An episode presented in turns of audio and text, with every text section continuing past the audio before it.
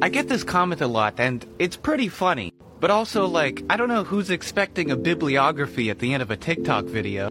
this app is not a good source for academic knowledge that requires citation.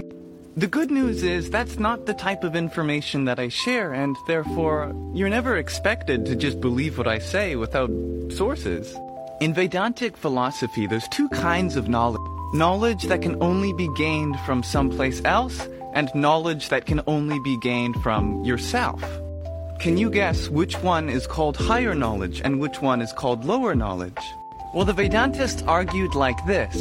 If it can be gained from someplace else, then you're gonna lose it eventually.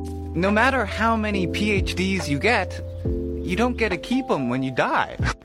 But any sort of knowledge which is always accessible by virtue of being a part of you, well then that is what is permanent. And what is permanent is what is to be sought after. It's lower knowledge that has to be cited, but higher knowledge is self-evident. It doesn't require anything other than your own direct experience of it. But unfortunately, here in the West, our education system is entirely aparavidya, lower knowledge, knowledge that has to be gained from a teacher or a book or a lecture or a course. We're never taught how to look for knowledge which is already present within ourselves.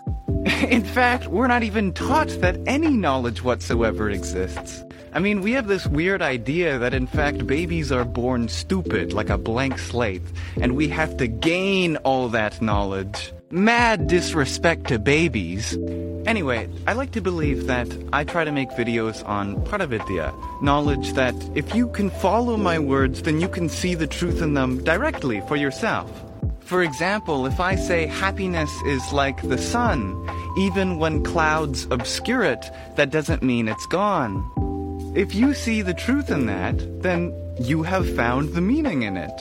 Otherwise, there's no one that I need to cite for that because it came from my experience, not someone else's.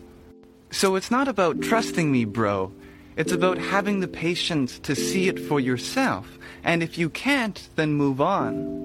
However, although I was making a video about these types of comments in general, this one did happen to come from my video where I did mention actual historical facts.